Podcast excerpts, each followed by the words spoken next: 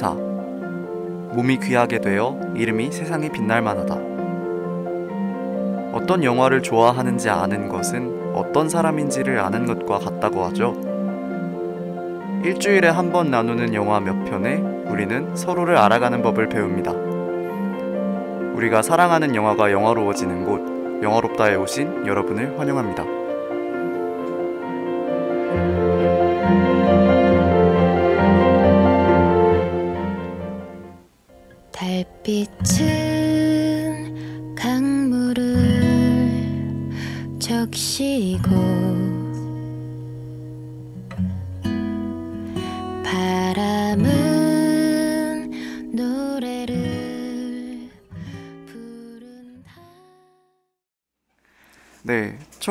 오신 곡은 페퍼톤스의 검은 산 피처링의 랄라스윗의 김연아 씨가 참여한 검은 산이라는 곡이었습니다. 네, 안녕하세요. 저희는 우리가 사랑하는 영화가 영화로워지는 시간 영화롭다의 DJ 후디. DJ 제주입니다. 안녕하세요. 정말 네. 오랜만에 생방송으로 뵙는 것 같습니다. 네, 오늘은 또 양심을 이렇게 챙겨서 네, 네. 저희가 지난 회차에 사과를 한 시간 동안 드렸지만 그것도 어쨌든 녹방이었기 때문에 그렇죠. 음, 청취자분들과 직접적으로 대화 소통을 나눌 수가 없었어서 그것이 조금 많이 아쉬웠는데요. 어떻게든 생방송으로 다시 찾아뵙게 되어서 좋네요. 네, 그렇습니다. 저희가 그래도 오늘 사운드 문제 때문에 음, 방송을 조금 늦게 시작하게 됐는데요. 음. 오늘 뒷방송이 없는 관계로 그래도 조금 여유롭게 방송 진행할 수 있을 것 같습니다. 네, 그렇지만 너무 여유 부리면 안 됩니다. 그렇죠. 저 또, 후디가 흠칫하네요. 어, 또 여유하면은 제주기 때문에 뒤에 방송이 없는 제주는 약간 통제가 불가능하거든요. 그렇죠. 음, 그래서 오늘 영화롭다가 3시간이 되지 않도록 네, 약간 트럼프 같은 느낌이랄까? 네, 알겠습니다. 그럼 제가 청취 방법 안내해 드릴게요. 네. 네, 본 방송의 경우 PC로 청취해 주시는 분들께서는 yirb.연세.ac.kr에서 지금 바로 듣기를 클릭해 주시면 되고요. 스마트폰으로 청취해 주시는 분들께서는 앱스토어, 플레이스토어에서 YIRB 앱을 다운로드 하신 후 이용 부탁드립니다. 사운드 클라우드와 팟빵에 YIRB를 검색하시면 어, 저희 방송을 비롯해 다양한 YIRB의 방송을 다시 들으실 수 있으니 많은 관심 부탁드립니다. 저작권 문제로 다시 듣기에서 제공하지 못하는 음악의 경우 사운드 클라우드에 저희가 선곡표를 올려놓고 있어요. 어, 참고 부탁드리고 더불어 YIRB은 이번 학기 안전하고 즐거운 방송을 위해 마이크를 주기적으로 소독하고 마스크를 쓰고 방송을 진행하고 있습니다. 사회적 거리를 지키며 안심하고 들을 수 있는 여비 되기 위해 항상 노력하겠습니다. 네. 더불어 저번 방송에서 저희가 말씀을 드렸지만 저희가 엽을 굉장히 오래 했잖아요. 도합 11학기를 했는데 이번 학기가 팝 필터와 마이크 그쵸. 거치대를 그 사용을 해서 방송을 하는 첫 학기입니다. 심지어 저희 컴퓨터도 바뀌었잖아요. 네네. 그래서 본체가 바뀌었어요. 어좀 어, 뭐라고 하죠? 그러니까 손에 쥐지 않고 핸즈프리로 하는 것에 대해서 지금 2주째 말씀드리지만 약간의 어색함이 있는 상태라는 점 그것도 약간 양해를 부탁드립니다. 네. 더 긴장하게 되는 것 같아요. 어. 저는. 그러니까 약간 이게 마- 몰소리가 잘 들어가는지 아닌지 잘 모르겠어요. 그- 네. 그런 게 있어요. 그렇습니다. 네, 그러면 저희 오늘 어, 방송 시작하기 전에 음. 네. 우리 어떻게 지내셨어요? 아 이번 주요? 네. 어 저는 저는 놀고 있습니다. 아, 네. 어제도 중간고사 술을 많이 드셨다고? 네네. 네. 중간고사가 끝났기 때문에 네. 약간의 여유가 생긴 시점. 어, 음. 그래서 아, 조모임은 근데 적극적으로 참여하고 있고요. 어. 너무 힘들고요. 아, 조모임 많은가요? 아 조모임 많아요. 어. 저, 저 왠지 모르겠는데 조모임 이번 학기에 좀 많네요. 어, 뭐 힘드시겠어요. 하도 학번이 높으신데 이렇게 그러게요. 뭐, 어디 가서 조장하라고 안 하는 게 어딥니까? 네. 선배 학 나이도 많은데 PPT도 잘 만들죠, 뭐 이런 거. 어, 그러게요. 그래서 나이만 먹고 능력을 배운 게 역량이 없어가지고 참 걱정이네요. 그렇습니다. 네. 제주는 어떻게 지냈나요? 아, 전 저는 오히려 좀 바쁘게 지냈던 것 같아요. 음. 제가 저번 주에 그 방송을 못 하게 된 게 지금 하고 있는 일 일로 이제 울산에 가게 돼가지고 그래서 그 이 얘기를 듣고 제가 너무 웃겼던 게왜 네. 인턴이 출장을 가요. 그러니까요. 저는 근데 좀 신기한 게 인터만 하면 출장을 가요. 이게 약간 망학겼나 봐. 역마살이 있나 싶기도 하고. 아니 뭐 뭐. 그러니까 인턴이 출장을 가는 갈 수 있어 갈 수 있는데 음. 막 이렇게 울산 막 그런 데까지 내려가지 않잖아요. 그쵸. 근데 이제 제가 약간 뭐 기업에 다니는 게 아니어서 어, 어. 그럴 수도 있긴 한데 그때 제가 울산 다녀오고 이러면서 그 후에 또 출장 갔다 온 음. 이후에 뭐 정리해야 될 것들이 너무 많아서 되게 음. 좀 바쁘게 지냈습니다. 울산 가서 뭐 맛있는 거 먹었나요? 아 공장 실컷 보고 왔고 아, 그 울산에 되게 유명한 갈비찜 체인점이 있는데 체인점이요. 네, 아, 거기서 또 먹었습니다. 울산에만 있는 체인점이라 그래서 약간의 위안을 얻고 아, 돌아왔습니다. 그러니까 전국 단위 체인이 네. 아니라 아, 그 정도면 뭐 괜찮죠. 네, 저 울산에 태어나서 처음 가봤거든요. 어, 그래서 되게 저도 신기하더라고요. 가봤어요. 네, 바다도 보고 그러고 왔습니다. 네. 울산 울산이 울산 뭐가 유명하죠? 울산 공장이 유명합니다. 정주영 씨 중공업의 도시. 와, 네. 네. 차를 엄청 많이 보고 왔어요. 어, 어, 진짜 장관이더라고요. 그 이렇게 도로를 확 지나가는데 그 엄청난 큰 공터에 차가 와르르르 있는 거예요. 그러니까 음. 그게 다 수출을 대기하는 그런 차라고 하더라고요. 어, 정말 뭔가 기분이 묘했어요. 약간 원래- 장난감 자동차 세계를 음. 보는 느낌? 그런 느낌? 원래 네. 또 우리나라 자동차 산업의 핵심은 또 내수용보다는 수출용이 아니겠습니까? 그렇죠. 네. 아, 참 번쩍번쩍 하더라고요. 이상한 얘기로 빠지고 있는데, 네, 알겠습니다. 네. 어, 저희가 첫 방송 때 기존 포맷대로 진행을 한 번 해보고 아 놀랍다. 이번이 어. 두 번째구나. 이번이 저희가 그 저번에는 특집으로 진행을 했기 때문에 기존 포맷으로 진행을 하는 두 번째 방송인데요. 여러분이 1부에 무슨 코너가 있었는지에 대해 까먹으셨을 것 같아서 설명을 먼저 한번 해드려야 될 것 같아요. 저희 1부에는 무슨 코너가 들어있나요?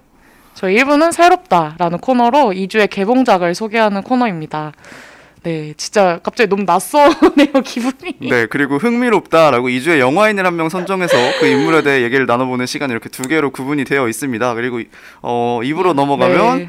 이건 저희가 역사와 전통을 자랑하는 무려 3화를 꾸준히 유지해왔던. 음, 네. 그래서 시네마 파이트 클럽 시파클 준비되어 있고요. 이번 주 주제는 최고의 세 글자 제목 영화 라는 아... 주제를 가지고 어, 제주가 투혼을 발휘하여 1승을 할 수 있을지 아니면 후디의 독주 체제가 아, 이어질지 우리 저번에 어떻게 됐어요? 어, 결판이 안 났어요. 결판 안 났어요? 무승부로 합시다. 아, 네, 알겠습니다. 저 어차피 짝수 회차이기 때문에 네. 아. 그렇네요. 아? 네네네. 어. 그러면 하나는 skip하고. 네, 그래서 알겠습니다. 어, 오늘 방송 청취해 주시는 분들 2부까지 끝까지 들으셔서 채팅방에 누구의 영화가 선정이 더 좋았다, 이 오늘 주제에 가장 잘 맞다라는 거를 네. 말씀을 해주시면 좋을 것 같습니다. 그러면 1부부터 들어가 보도록 할게요. 효과음 하나 넣어주세요. 효과음이요? 또로롱. 네. 1부로 들어왔습니다. 띠리링. 이분 편집 잘 해주시겠죠? 네.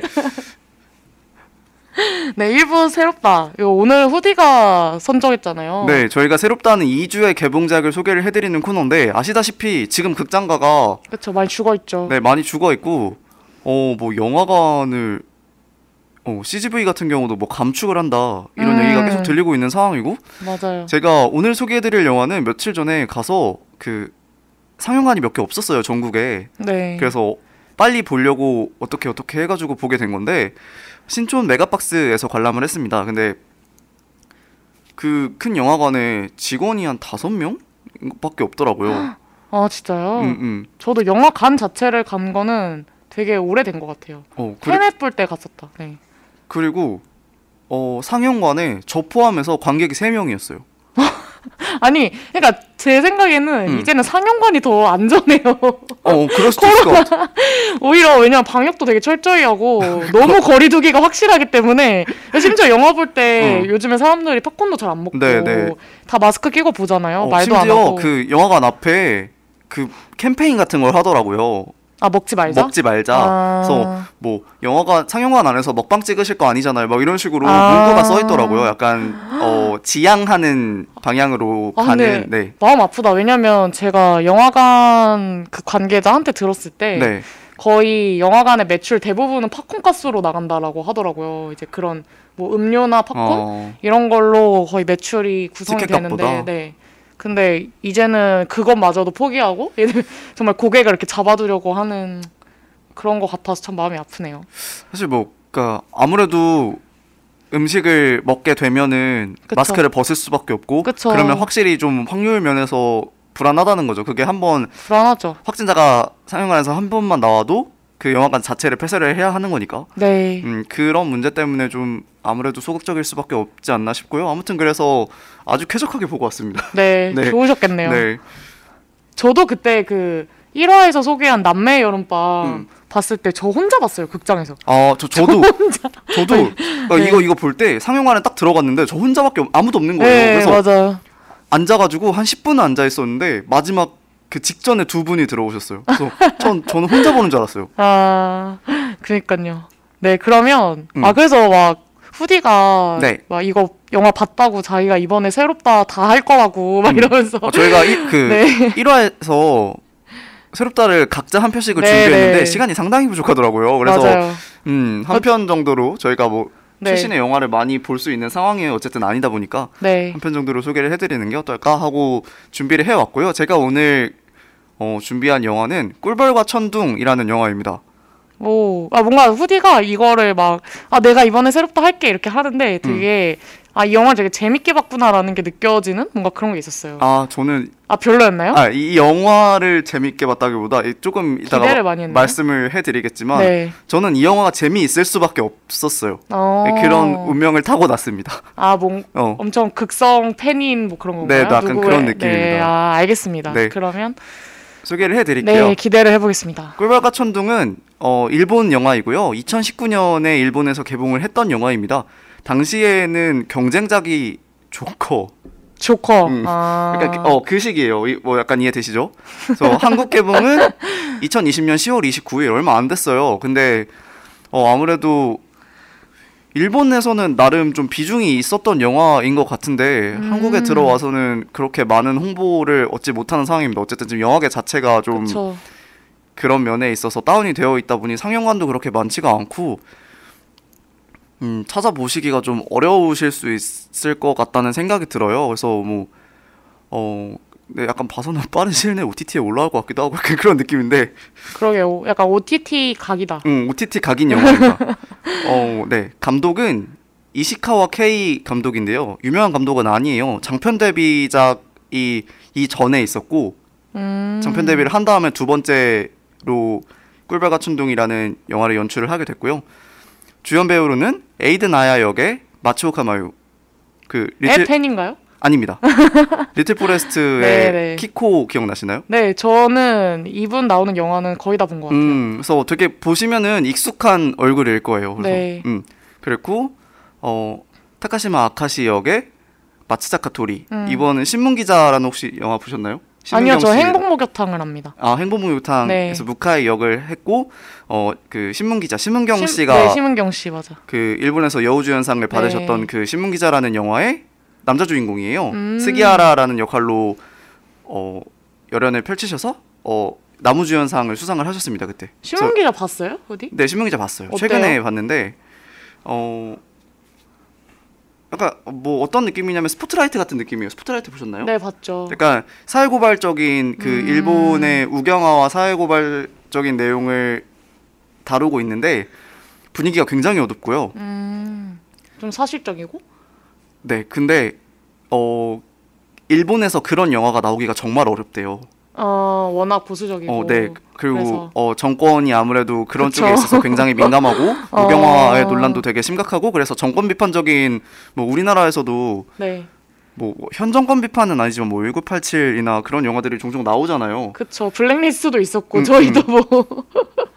네, 네, 그런 것에 대해서 우리나라는 비교적 자유로운 상대적으로 좀 자유로운 편이라는 생각이 드는데 네, 네. 일본 같은 경우에는 이 신문 기자라는 영화가 이 정도로 사회 고발적인 것에 어, 포커스를 맞췄다는 거에서 큰 의의가 있다라고 평가를 해서 어... 뭐 주연들도 상을 큰 상을 받고 일본 내에서 굉장히 높은 평가를 받았음에도 불구하고 영화 내부에는 정권의 이름조차 나오지가 않습니다. 어... 그래서 그걸 언급하는 거 언급하는데 실패했음에도 불구하고 아 이 정도면 정말 엄청난 사회고발이다 이런 어. 식이 되는 거예요. 그렇구나. 그래서 음, 혁신적인 영화네요, 그래도. 네 일본 내에서는 상당히 혁신적인 영화라고 할 수 있겠죠. 음. 아무튼 네, 어, 아무튼, 거기서 네. 스기하라 역으로 나오셨던 네. 마츠자카 토리 배우님이 나오시고요. 네네. 어 마사루 카를로스 역으로 모리사키 윈, 어, 레디 플레이어 원에 나왔던 배우입니다. 아, 그분이구나. 음, 그리고 어, 카자마진 역의 스즈카 오지 이분은 신인 배우인데 어, 뭐 몇백 대일 오디션을 뚫고 진 그 자체다라는 말을 듣고 뽑히셨다고 해요. 어, 어,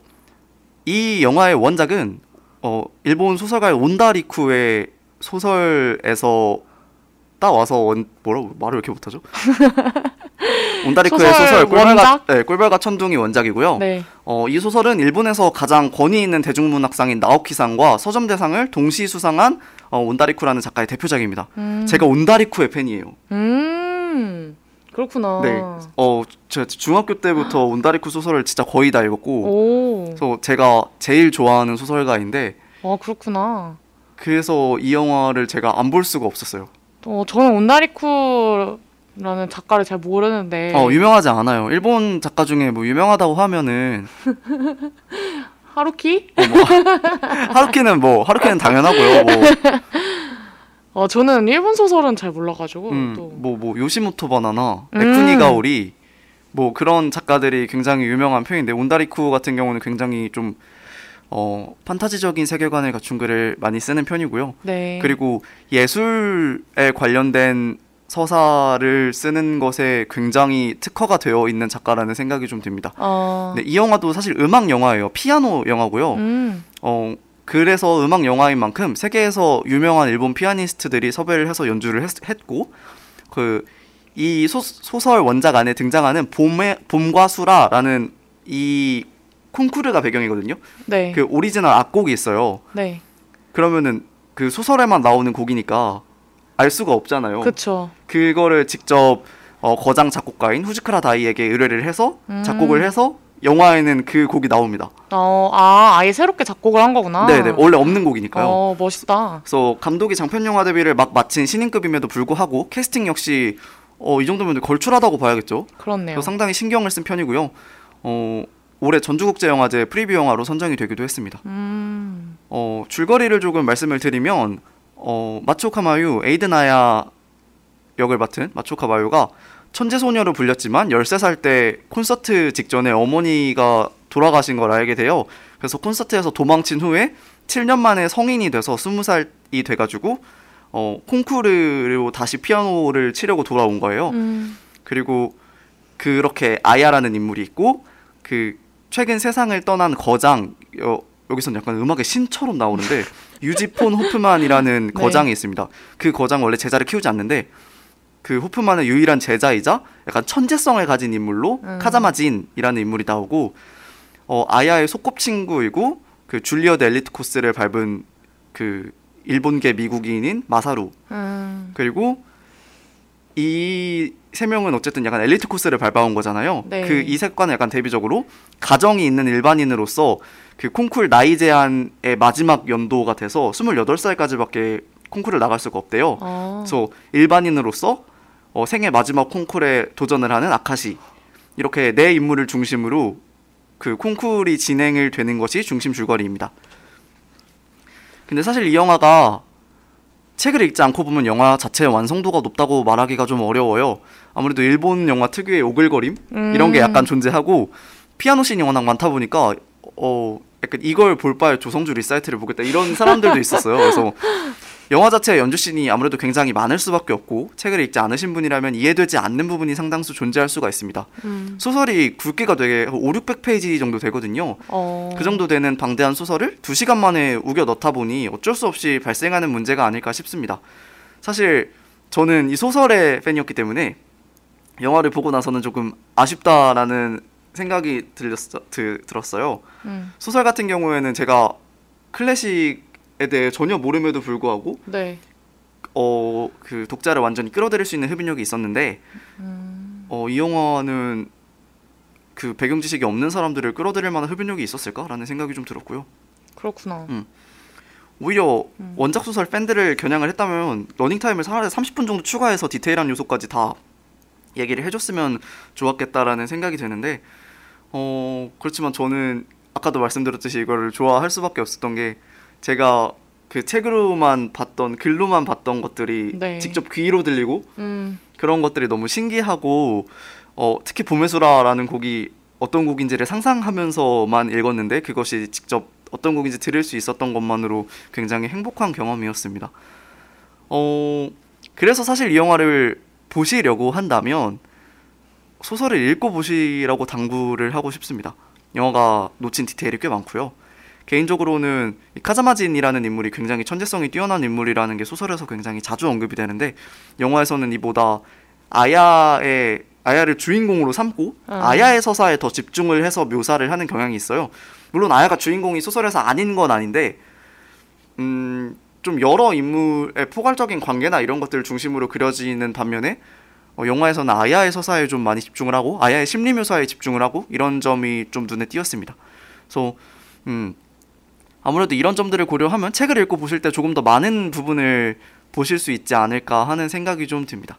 그래서 음, 어 그리고 클래식을 좋아하시는 분들이라면 보다 더 즐겁게 볼 수 있는 영화가 아닐까 싶었어요. 그렇구만. 아 근데 되게 듣다 보니까 영화관에서 보고 싶다라는 생각이 많이 드네요. 어 이 사운 제가 네. 이거를 OTT로 나올 것 같다라는 생각이 들었어요. 그래서 보러 갈까봐 약간 고민을 좀 많이 했는데 네. 사실 이 영화를 보고 싶었던 게 아무래도 음악 영화다 보니까 사운드가 그쵸. 좋은 곳에서 듣고 싶 다라는 생각이 좀 들어서 음. 그리고 또 콘서트를 이제 배경으로 하니까 음, 음. 아무래도 큰 화면으로 보고 좋은 사운드로 듣는 게 참 좋을 것 같다라는 생각이 많이 드네요. 네 그래서 맞습니다. 저도 한번 찾아봐야겠어요. 저도 요즘 영화관을 가려고 하고 있거든요. 음.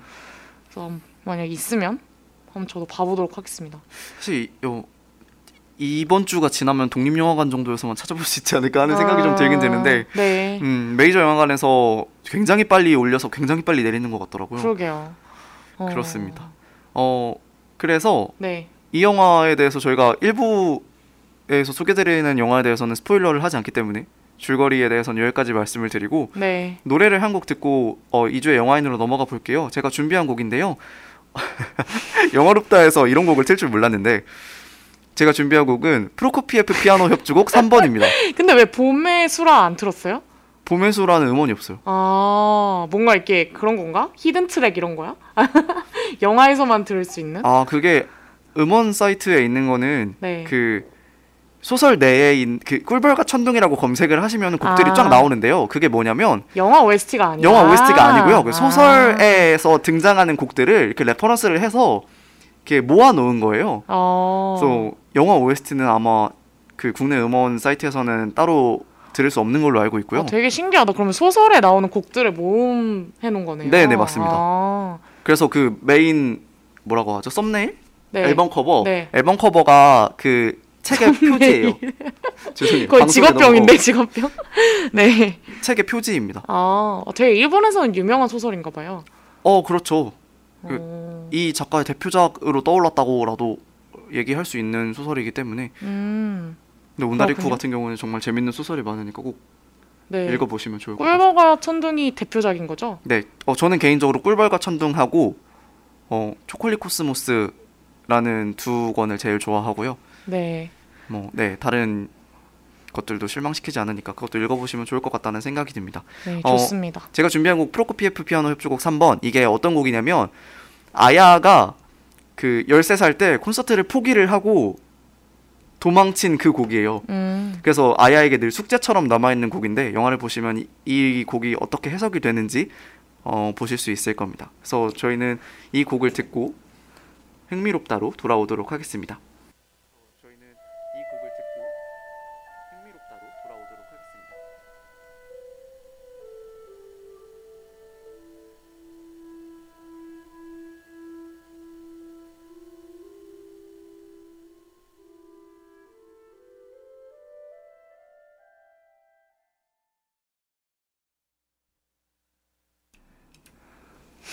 네. 프로코피에프 피아노 협주곡 3번.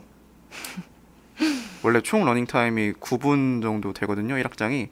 근데 이걸 다 들을 수는 없어서 일부만 들려 드렸습니다. 네. 아우, 갑자기 경건해졌어요, 마음이. 네. 저는 좋습니다. 음악적 스펙트럼이 굉장히 넓어지는 그러니까요. 기분이 드네요. 네, 어, 이렇게 영화 속 음악들 소개해주고 이러는 자리가 또 영화롭다밖에 없지 않습니까? 어, 그럼요. 너무 알찹니다. 네. 네. 네, 그러면 두 번째 코너로 가볼게요. 네. 네. 1부의 두 번째 코너는 흥미롭다로 2주의 영화인을 소개하는 코너입니다. 어, 2주의 영화인을 누구를 해야 될까 고민을 참 많이 했었는데 음, 요즘에 정말 영화 시장이 많이 죽은 만큼 영화인들도 이렇게 막 이렇게 확 눈에 띄는 사람들이 많이 없더라고요. 맞아요. 네, 그래서 참 고민을 많이 했는데 또 마침 마침 음. 마침이라고 하긴 그렇지만 마침이요? 마침은 아니지. 저희가 영화롭다 이제 저번 주 방송이 할로윈 특집이었는데 네. 저번 할로윈에 이제 쇼 코넬이라는 전설적인 배우가 돌아가셨어요. 그래서 음, 또 명복도 빌 겸 또 그분을 추모하는 겸 이렇게 2주의 영화인으로 선정을 해서 들고 와봤습니다. 네. 네. 사실 저도 쇼 코네리의 죽음을 모르고 있었는데 어 이날 이날 제가 울산 출장에서 돌아온 날이었어요. 음. 서울로. 그래서 이제 늦은 밤에 이렇게 서울에서 이제 딱 집에 가려고 하고 있는데 갑자기 선생님 같이 이제 일하는 선생님께서 어떤 선생님께서 쇼 코네리가 죽었다 이러시는 거예요. 음, 그래서 처음에는 어 내가 그 말로만 듣던 쇼 코네리 그 사람이 맞나 했는데 약간 저랑 좀 나이 차이가 많이 나셨는데 그분들 세대에서는 쇼 코네리의 죽음이 되게 충격적이다라고 얘기를 하시더라고요. 어, 어, 그 저도 이거 뉴스로 들었는데 네. 저희 부모님이 그렇게 네네네. 어, 저희 부모님 세대에서 아무래도 유명했던 그쵸. 배우다 보니까 네네. 쇼 코네리가 죽었대 이러면서 굉장히 그렇죠. 충격적이어 하시는 모습을 맞아요. 봤습니다. 약간 뭐 저희한테 뭐 브래드 피트가 죽었대 뭐 어, 이런 느낌 그런 아닐까요? 그런 느낌이겠죠. 네. 네. 그럴 것 같아요. 네, 그래서 이제 쇼 코넬이라는 배우를 이제 제가 간단하게 소개를 해볼게요. 음. 어, 쇼 코넬이는 30년에 태어나셨습니다. 1930년, 2030년 아니고요. 네, 1930년에 태어나신 영국에서 무슨 이렇게 근본 없는 드립이죠? 네, 영국에서 태어나신 분이시고요. 물, 무려 네 엄청 옛날 분이시죠. 네, 그래 가지고 어 되게 오래 사셨어요. 그래도 그쵸? 네, 그런. 네. 거의 90세 정도를 사셨는데 음, 어 우리 세대에게는 정말 익숙하지 않은 배우일 수도 있지만 아까도 말했듯이 저희 부모님 세대 또 그 윗세대에게는 음. 정말 어마어마한 대배우고 또 저희가 지금 잘 알고 있는 많은 뭐 할리우드의 배우라든지 되게 유명한 배, 대배우들이 쇼 코네리의 영향을 많이 받았다고 해요. 음, 네, 대표적으로 쇼 코네리의 작품으로는 어, 007 시리즈가 있는데요. 그래서 네.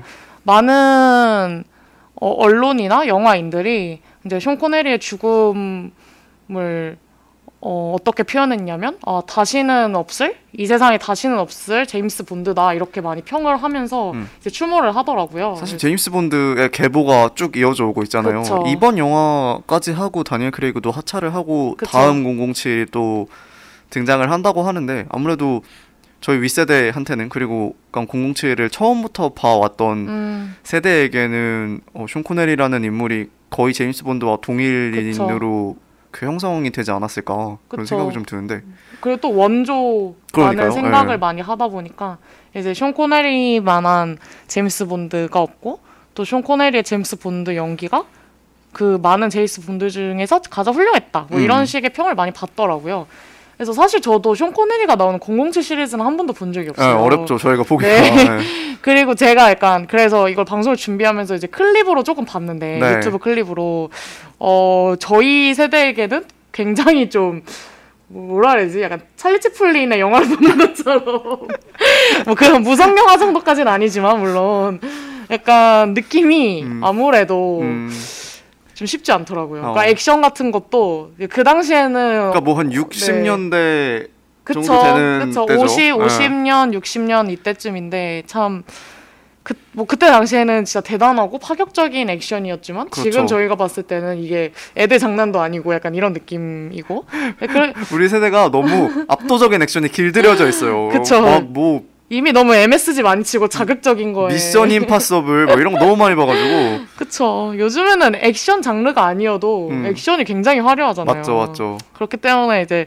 되게 되게 심심하고 어 뭐지 약간 이런 생각이 들면서도 음. 쇼 코네리 배우가 주는 그 어떤 포스가 정말 네. 느껴지더라고요 음. 제가 봐도 그래서 저는 쇼 코네리를 뭐 짧게 그가 연기하는 거를 봤지만 되게 부드럽지만 카리스마 넘치는 마스크를 가졌다고 생각을 하- 했고 음. 그리고 편 연기가 굉장히 편하네요 뭔가 이렇게 막 이렇게 그때 당시에 영화 자체가 조금 뭐 기술도 많이 발달하지 않았고 음. 이래서 막 끊기는 것도 많고 그렇지만 어, 연기 자체가 되게 안정감 있게 편안하게 가버리니까 되게 영화가 부드럽게 흘러가는 그런 음. 느낌을 되게 많이 받았고 그러면서도 또 액션을 할 때는 되게 절도 있고 멋있는 액션을 많이 보여주는 배우다 라는 생각을 했고 목소리가 굉장히 매력적이세요. 음, 그래서 네.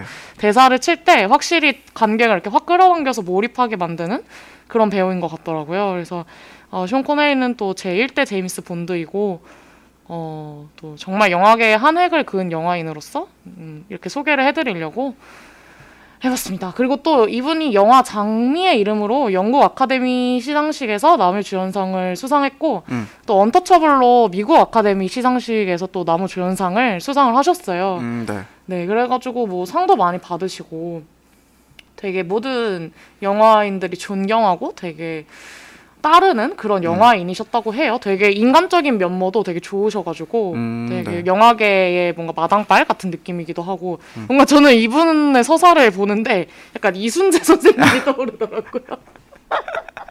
뭔가 그런 느낌?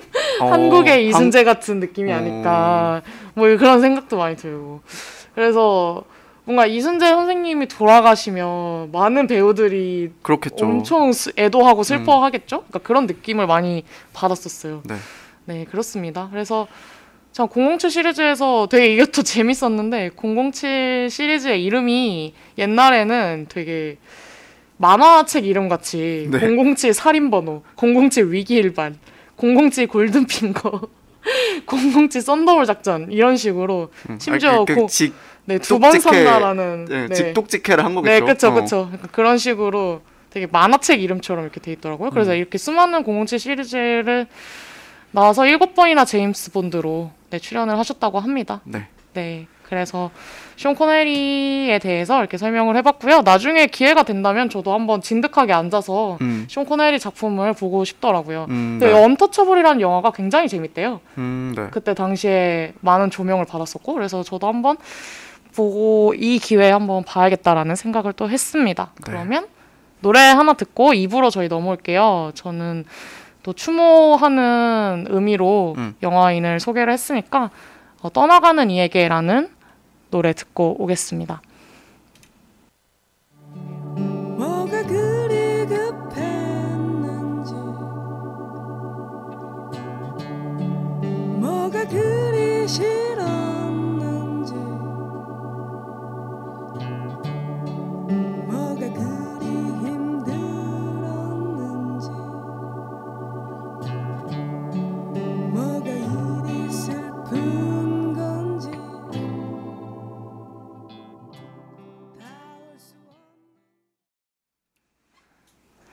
네, 카우칩스의 떠나가는 이에게 듣고 오셨습니다. 네, 해서 1부를 마무리를 해봤고요. 저희 2부로 넘어가 보도록 하겠습니다. 2부는 어떤 코너가 준비되어 있나요? 네, 시네마 파이트 클럽이 준비되어 있고요. 네, 어, 저희의 메인 dish죠. 네, 제가 저번 방송에 그렇게 호기롭다라고 외쳤었는데 가소롭다.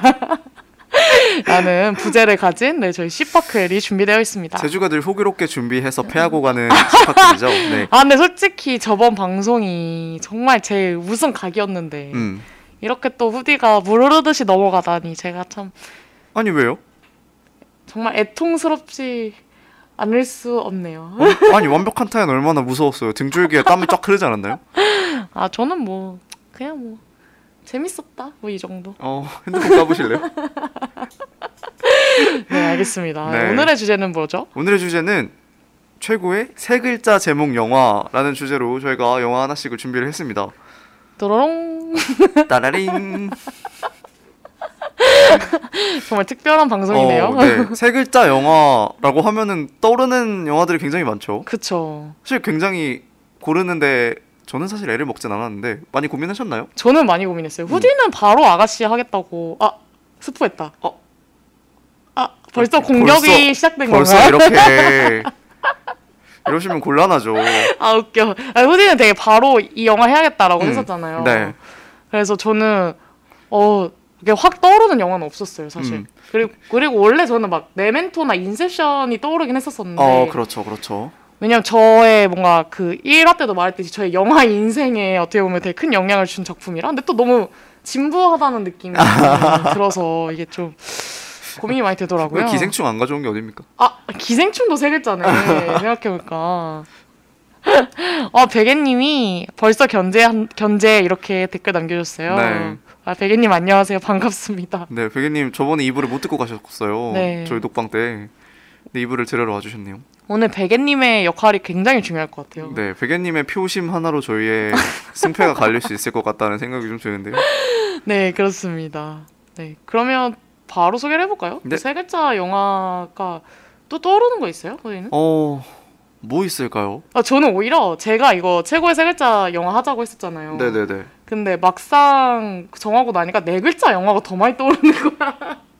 막 위플래시, 라라랜드, 뭐 트루먼 쇼 막 이런 거 있잖아요. 음, 그래가지고 아 네 글자일 걸 그랬나? 막 이런 생각도 하고 그랬었습니다. 근데 이거 아마 저희가 세 글자 했으니까 다음에 네 글자 하면 진부하고 식상해집니다. 그쵸? 뭔지 알죠? 네, 그래서 세 글자. 근데 또 세 글자 영화도 참 많더라고요. 음. 그러게요. 인셉션, 기생충 되게 많죠. 제가 지금 사실 저는 쭉쭉 내려보고 있는데 사실 저는 제가 뒤에 정리를 해놨어요. 추격자. 아 버드맨도 있네요. 네, 빅피쉬도 있고 소공녀, 아뭐 빅피쉬도 저 진짜 재밌게 봤어요. 컨택트, 현기증 음, 그리고 아사코라는 일본 영화도 있는데 음. 제가 되게 좋아하는 영화여서 아바타도 있고 사실 저는 아바타도 진짜 대단한 영화라고 아바타도 생각하고 대작이죠. 네. 음. 대단한 그 당시에는 정말 어, 혁신적이고 너무 노트북, 아 노트북도 있다 로제타. 아 로제타도 있네 진짜 많다 진짜 많아요. 그렇네요 그렇지만 이 영화들은 저희가 오늘 가져온 영화들은 당연히 그렇죠. 아니고요. 네. 좋습니다 그러면 후디의 공격부터 한번 한번 제가 들어봐 주도록 하겠습니다 네, 저는 어 제주가 워낙 참패를 거듭하고 있기 때문에 아... 어, 원래 후공이 유리하잖아요. 그런 점에서 제가 먼저 소개를 하기로 했고요. 아 근데 저 사실 오늘 좀 자신이 없어요. 그냥 저는 오늘 대중의 테이스트를 음. 무시하고 저의 테이스트를 가져왔기 때문에 어, 그, 어 그럼 괜찮습니다. 왜냐면 백행님의 테이스트만 맞추면 되니까. 아 그렇네요 오늘 대중이었군요 여기 온리 원. 네, 네 좋습니다. 네, 제가 가져온 최고의 세 글자 제목 영화는 아까 제주가 스포를 했듯이 네. 박찬욱 감독의 아가씨입니다. 아가씨 너무 좋은 영화죠. 아가씨, 네, 아가씨는 2016년 개봉을 했고요. 당시 국내 관객 428만 명을 동원을 했습니다. 어, 감독은 뭐 더 설명의 여지가 필요가 없는 세 글자. 야 이분도 세 네, 글자군요. 감독 이름도 세 글자. 배우 이름도 다 세 글자예요, 심지어. 그렇네. 엄청나죠. 대박이다. 박찬욱 감독입니다. 설국열차, 박쥐, 사이보그지만 괜찮아, 친절한 금자씨, 올드보이 등 어, 한국 영화사의 길이 남을 작품들을 연출을 했고요. 음, 최근에는 어, 한국 영화 에서 벗어나서 외국 드라마 연출을 하기도 했습니다. 리틀 드라머걸이라는 드라마를 연출을 하셔서 제가 음, 상영회에 가서 직접 네 맞아요. 주비를 봤던 적이 있는데 어, 그때 당시 저는 박찬욱 감독이 굉장히 유머러스한 분이라는 것을 네, 아 지금 정말. 깨달았고요. 네. 어... 음. 어 본인은 계속 보는데도 되게 재밌다고 하시더라고요. 이거 아 자기 한- 드라마를? 음, 편집을 하는데 몇 번을 보셨을 거 네, 아니에요. 그렇죠. 근데 이렇게 또 한 번에 이렇게 몰아보니까 또 다른 재미가 있네요. 막 그러면 되게 좋아하시더라고요. 귀여우시네요. 그게 되게 근데 엉덩이가 아픈 경험이었습니다. 아 그쵸 그 막 거의 계속 앉아서 근데 그게 아마 편수가 여섯 편인가 될 텐데 한 편에 한 시간이 넘어요. 거의 막 온라인 이렇게 본 거 아니에요? all day? 네 네 네 all day로 그냥 쫙 가서 아... 중간에 막 점심 주고 점심도 줘요? 왓챠에서 점심 줬어요. 아 너무 좋다. 네, 뭐 줘요 점심? 크루아상 샌드위치 같은. 크로와상 샌드. 아니 그거 보 그거 먹고 영화 그렇게 어떻게 봐? 그러니까. 더 든든한 거 줘야지. 어, 더 맛있는 거 줘야지. 그리고, 그러니까. 음 그리고 거기서 그때 레드불한테 협찬을 받아서 레드불 한 개씩 줬었어요. 아. 뭐 그랬었습니다. 네. 그래서 박찬욱 감독의 아가씨이고요. 주연으로는 김민희 씨, 히데코 역의 김민희 씨. 어 뭐 대표적으로는 화차, 뭐 연애의 온도, 홍상수 영화, 홍상수 영화 홍상수 영화라고 써왔어요. 너무한 거 아닙니까? 아 여기 아, 홍상수 영화. 아니 사실이잖아. 아 이것도 세 글자네요 홍상수. 홍상수 세 글자죠, 그죠? 아 너무 웃겨. 네 그리고 숙희 역의 김태리 씨 대표적으로 뭐 네. 리틀 포레스트나 1987 나오셨고요. 어 백작 역의 하정우 씨, 뭐 추격자 베를린 이런 영화 나오셨고 조진웅 씨, 코우즈키 역의 조진웅 씨 이렇게 주연 배우들이 계시고요. 어 사실 아가씨는 굉장히 상을 많이 받은 영화입니다. 그쵸. 2018년 영국 아카데미 시상식 외국어 영화상 수상한 게 어, 뭔가 국제적으로는 가장 유명하지만 칸 영화제 경쟁 부문으로도 초청을 받았었고요. 안타깝게 음, 수상을 하지는 못했지만요. 그래서 뭐 당시 백상예술대상에서도 당연히 대상을 받았었습니다. 아가씨라는 영화의 원작은 세라 워터스의 소설 핑거 스미스라고는 하는데 되게 달라요. 네, 되게 다르고요. 어, 작가가 별로 그렇게 불리고 싶지 않아 하더라고요. 아 정말 이건 처음 듣네요. 각색이 많이 들어가서 그쵸. 본인 소설이 원작이라고 얘기하기가 좀 어렵다. 참조를 했다라고 어, 볼 수는 있을 것 같다 이런 식으로 좀 얘기를 하더라고요. 근데 음. 뭐 거대한 그 반전의 플롯 같은 경우는 네, 네. 그런 그, 그 거의- 전체적인 네. 스토리는 거의 원작 소설을 따라가는 측면이 있습니다. 근데 아무래도 동양과 서양이고 음. 또 너무 시대적 배경과 아무래도 마음에 안 들었던 모양이에요. 아 자기 그래 이야기가 아. 어, 그런 식으로 각색이 된 것에 대해서 그게 그쵸. 마음에 들었으면 자기가 원작을 했겠죠. 그쵸 어. 그랬겠죠 좀 그랬던 점이 있었던 것 같습니다. 어 왜 마음에 안 들었을까 음. 뭐또 음, 호불호가 갈리기 마련이니까요. 그러니까 그뭐 영화의 퀄리티랑은 또 별개로 자기가 쓴 이야기가 각색이 된 거에 대해서 뭐 마음에 안 들 수 있잖아요. 아 근데 핑거 스미스가 음. 영국에서 드라마로 만들어진 거 알아요? 아니요, 그건 몰랐어요. 그 원래 이제 되게 옛날에 음. 핑거 스미스 책 나오고 그 다음에 이게 드라마화 됐었어요. 그래서 네. 영국 드라마로 있는데 저는 사실 그 드라마를 봤었어요 네. 어렸을 때. 네. 고등학교 때였나 중학교 때였나 어쨌든 그때 핑거 스미스를 알게 되고 음. 드라마가 너무 궁금해가지고 음. 책을 읽고 나서 드라마를 막 진짜 그거 그것도 막 제가 원더풀 라이프 봤던 것처럼 네. 정말 막 후진 그 영상을 어디서 막 불법의 경로를 통해서 어둠의 경로를 통해서 이렇게 받아서 봤었는데 정말 어둠의 아이였군요. 네, 어둠의 아이였죠. 근데 핑거 스미스는 전 드라마도 되게 재밌게 봤고 음. 그 영화도 저는 아가씨도 되게 재밌게 봤거든요. 네. 그래서 어 정말 뭔가 비슷한데 이렇게 다른 느낌으로 뭔가 너무 매력적으로 각색을 했다라고 생각을 했는데 음. 뭔가 작가가 그렇게 얘기했다니 되게 의아하네요. 음, 뭐 본인 마음에는 안 될 수 있었겠죠. 그런가 음. 봐요. 뭐. 뭐 줄거리를 간단하게 설명드리기가 정말 어려운 영화입니다. 그쵸. 너무 복잡하죠. 어, 너무너무 복잡해서 반전도 많고. 정리를 하다가 아 이걸 어떻게 다 말씀을 드리지라는 생각이 좀 들었는데 그냥 간단하게 어, 설명을 좀 드릴게요. 일단 3부로 구성이 되어 있습니다. 1부, 2부, 3부가 딱딱딱 떨어져요. 이게 1부, 2부, 3부라는 표제어가 나올 정도로. 음. 그래서 어, 처음에는 어, 수키가 그 장무라비의 집에서 사는 그 아이인데 그 히데코라는 귀족 아가씨의 재산을 노리는 백작의 제안을 받고 아가씨와 백작을 결혼을 시키기 위해서 하녀로 히데코의 집에 들어갑니다. 그래서 히데코를 백작과 결혼을 시킨 뒤에 히데코를 정신병원에 넣고 재산을 차지할 생각이었어요.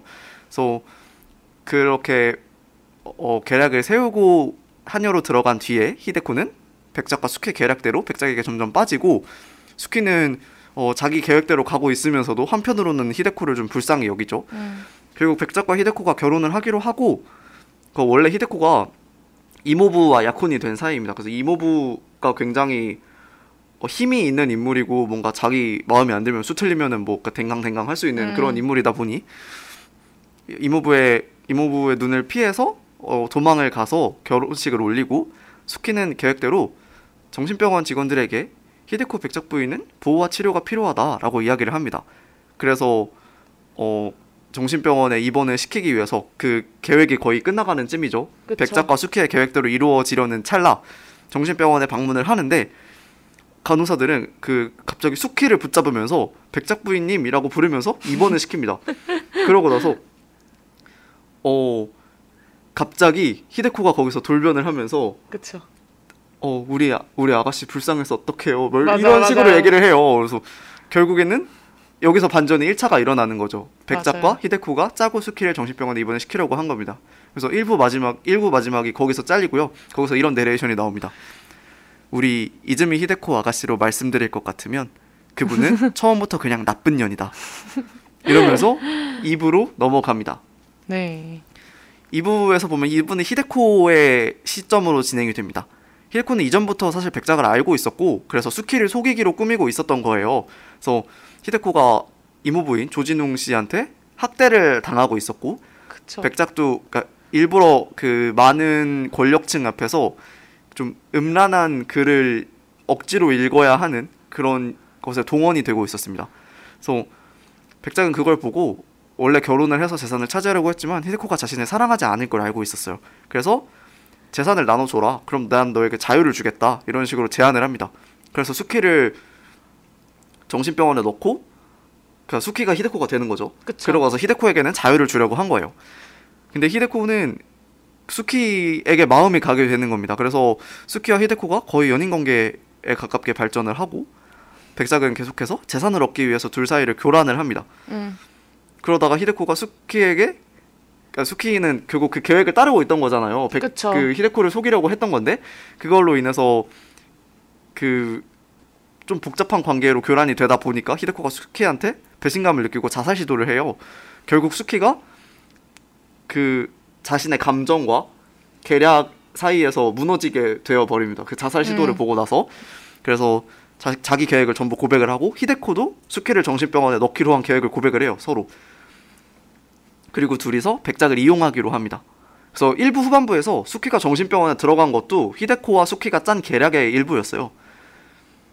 뭐 그러면서 어 그 전에 그 이모부죠 조진웅 씨의 서재에 들어가서 히- 그 수키와 히데코가 같이 들어가서 수키가 히데코가 그런 학대를 당하고 있었다는 것을 그쵸. 발견을 하고 그 책들을 전부 망가뜨리면서 분노를 합니다. 어 그러면서 히데코의 내레이션이 나오는데 내 인생을 망치러 온 나의 구원자, 나의 타마코, 나의 수키. 진짜- 이게 정말 명대사죠. 그쵸. 음. 예, 참 명대사가 많아요. 음, 그 음, 베개님이 사랑하게 되실 거예요. 이거 맞아, 댓글로 맞아요. 남겨주셨는데 이것도 정말 명대사로 짤로도 많이 맞아요, 맞아요. 밈으로도 많이 쓰이고. 아 근데 저도 이 그 서재 씬을 진짜 좋아하거든요. 막다 둘이서 엄청 분노하면서 네, 그렇게 하고 이제 그 다음에 이제 뛰쳐나가면서 둘이 이제 막 자유롭게 돌아다니는 그런 장면들이 이어지는데 음, 그, 그, 그 장면이 너무 아름답죠. 이 영화 안에서 그 히데코가 그런 일을 당한 것에 대해서 정말 순수하게 분노해주는 사람이 그쵸. 한 명뿐이에요. 그렇다는 저 그래서 내 인생을 망치러 온 나의 그쵸. 구원자가 되는 거죠. 그래서 그 장면이 정말 그리고 거기서 수키 역의 김태리 씨가 그 원래 그 히데코를 체벌하는 데 쓰던 그 쇠막대기로 음. 그 이모부의 서재 앞에 있는 뱀 동상의 맞아요. 머리를 쳐서 그냥 떨어뜨려 버려요. 그 장면이 정말 임팩트가 있었죠. 그쵸. 참 멋있는 장면인 것 같아요. 음. 아 그리고 저는 사실 아가씨에서 가장 강렬했던 거는 전 문소리 씨였거든요. 아 그렇죠. 사실 저는 문소리 씨의 연기가 너무 좀 압도적이야라는 음. 생각도 많이 했었고 음. 그때 참 많이 마음이 힘들었던 것 같아요. 음, 너무. 무섭기도 했었고 네 여러모로 네 그랬습니다. 네. 아 문소리 씨가 어, 뭘로 출연을 하시냐면 아 네 맞네요. 너무 저희 둘만의 대화가 네. 됐었네요. 네. 조진웅 씨의 원래 아내로 그쵸.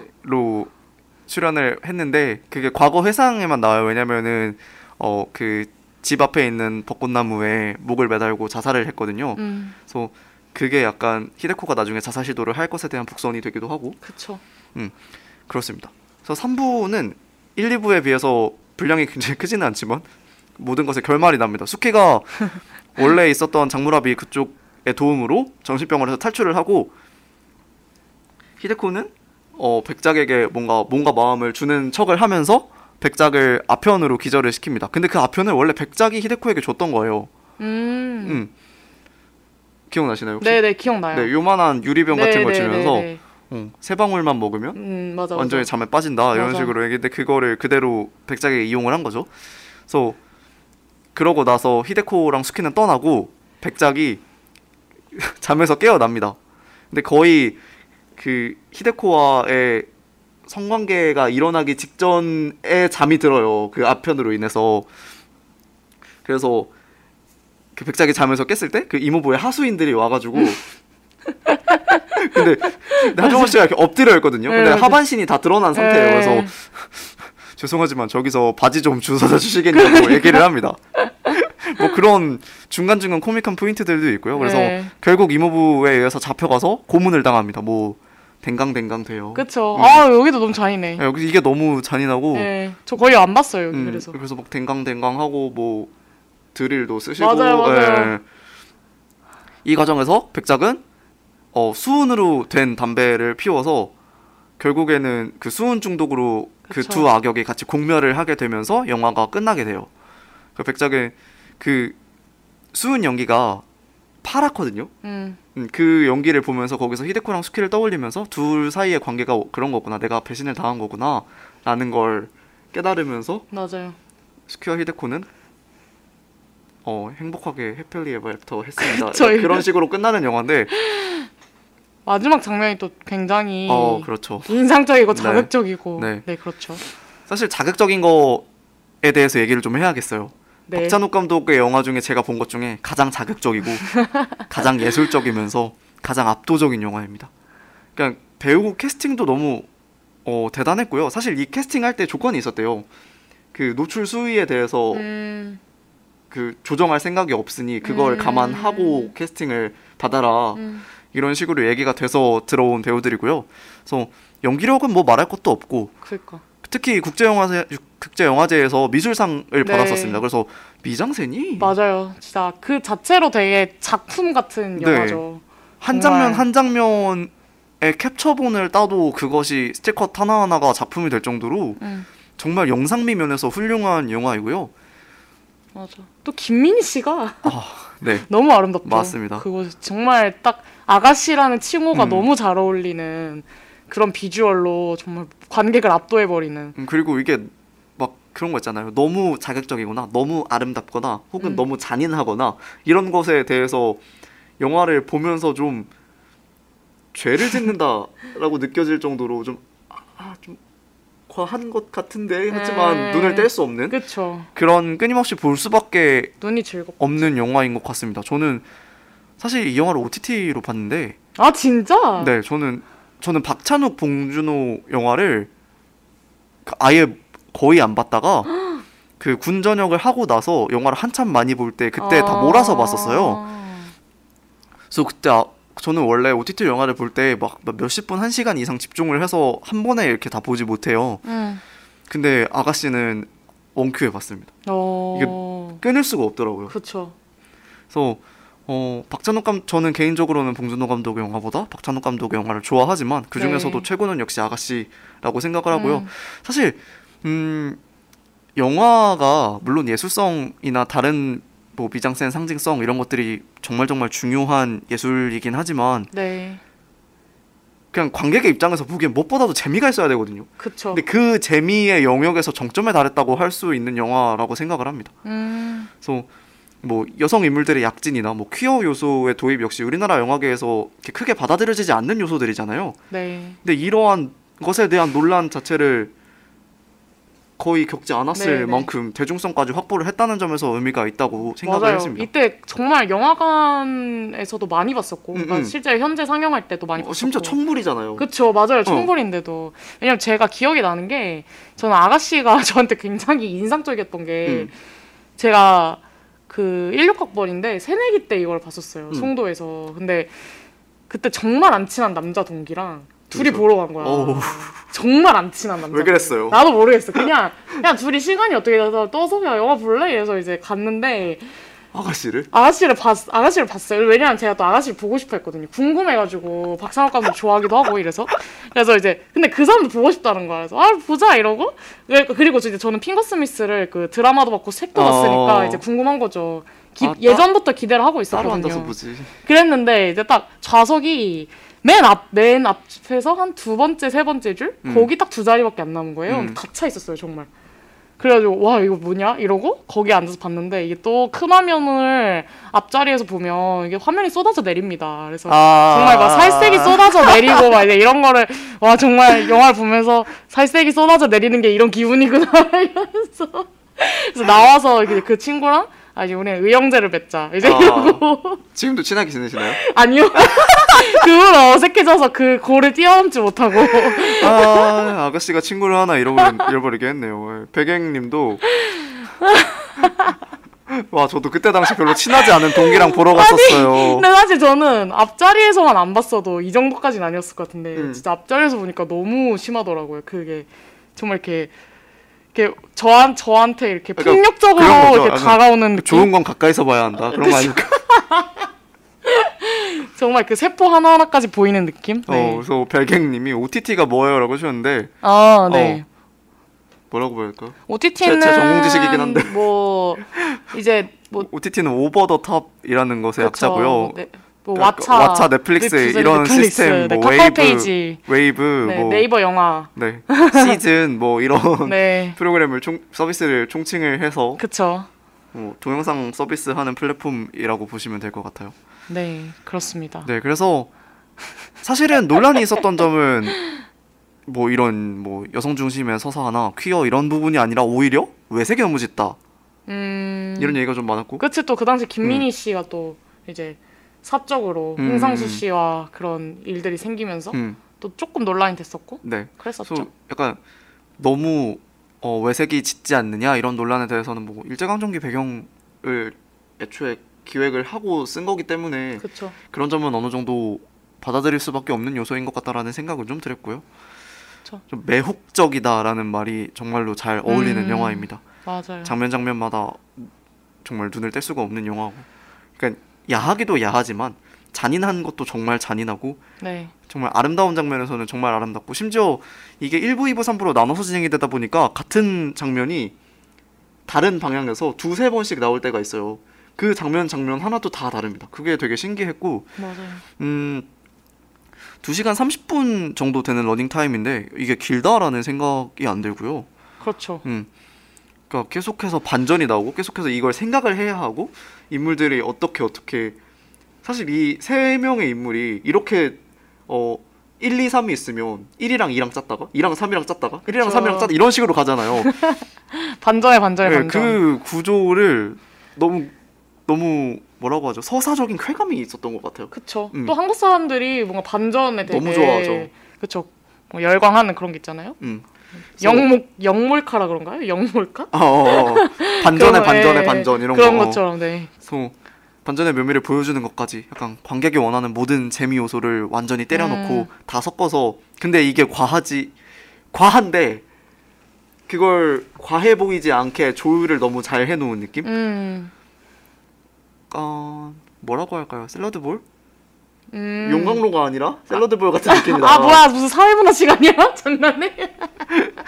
그래서 각 재료의 맛이 살면서도 뭔가 맞아, 조화롭게 맞아. 잘 이루어져 있다. 아 근데 샐러드 볼은 너무 샐러드가 맛이 착해서 안 돼. 아, 아, 좀더 자극적인 음식. 그러니까 뭐 샐러드인데 불닭 소스 그쵸. 같은 게 들어있어요. 그쵸 어. 그쵸. 네. 뭐 그렇지 너 네, 뭐 그렇습니다. 그래서 작품성으로도 뛰어나지만 이 이상 가는 오락 영화가 있을까라는 생각을 해서 저는 세 글자 영화 중에 가장 재밌게 본 영화를 를 아가씨.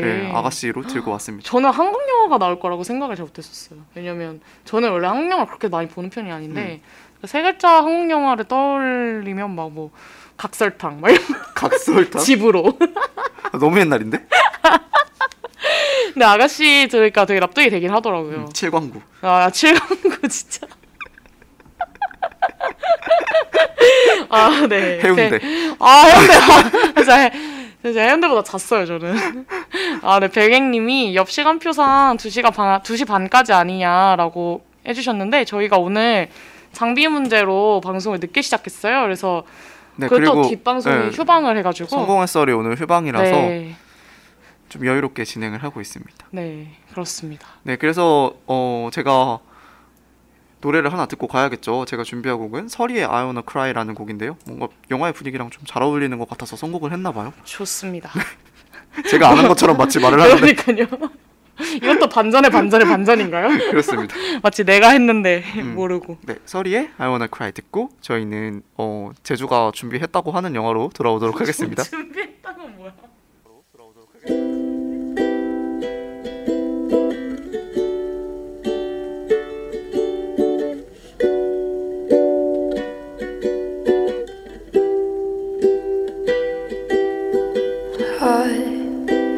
let me go cool 유함 속에 되뇌어 왔던 그말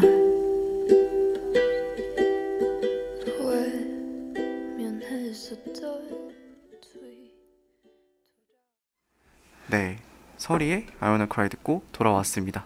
네. 아 정말 아가씨 재밌는 영화인데. 네, 아 근데 저는 사실 박찬욱 감독 영화가 네, 하- 항상 보면서 힘들었던 게 어, 봉준호 감독은 뭐라 해야 되지? 그러니까 사람의 악을 그리면서도 그래도 끝에 가선 좀 참 우리가 이렇게 악하고 인간이란 존재가 별로지만 그래도 일말의 희망은 있어. 약간 이런 느낌이라면 박찬욱 감독은 그냥 인간은 악이야. 악. 음, 별로야. 음. 정말 다 죽어야 돼. 약간 이런 느낌 있잖아요.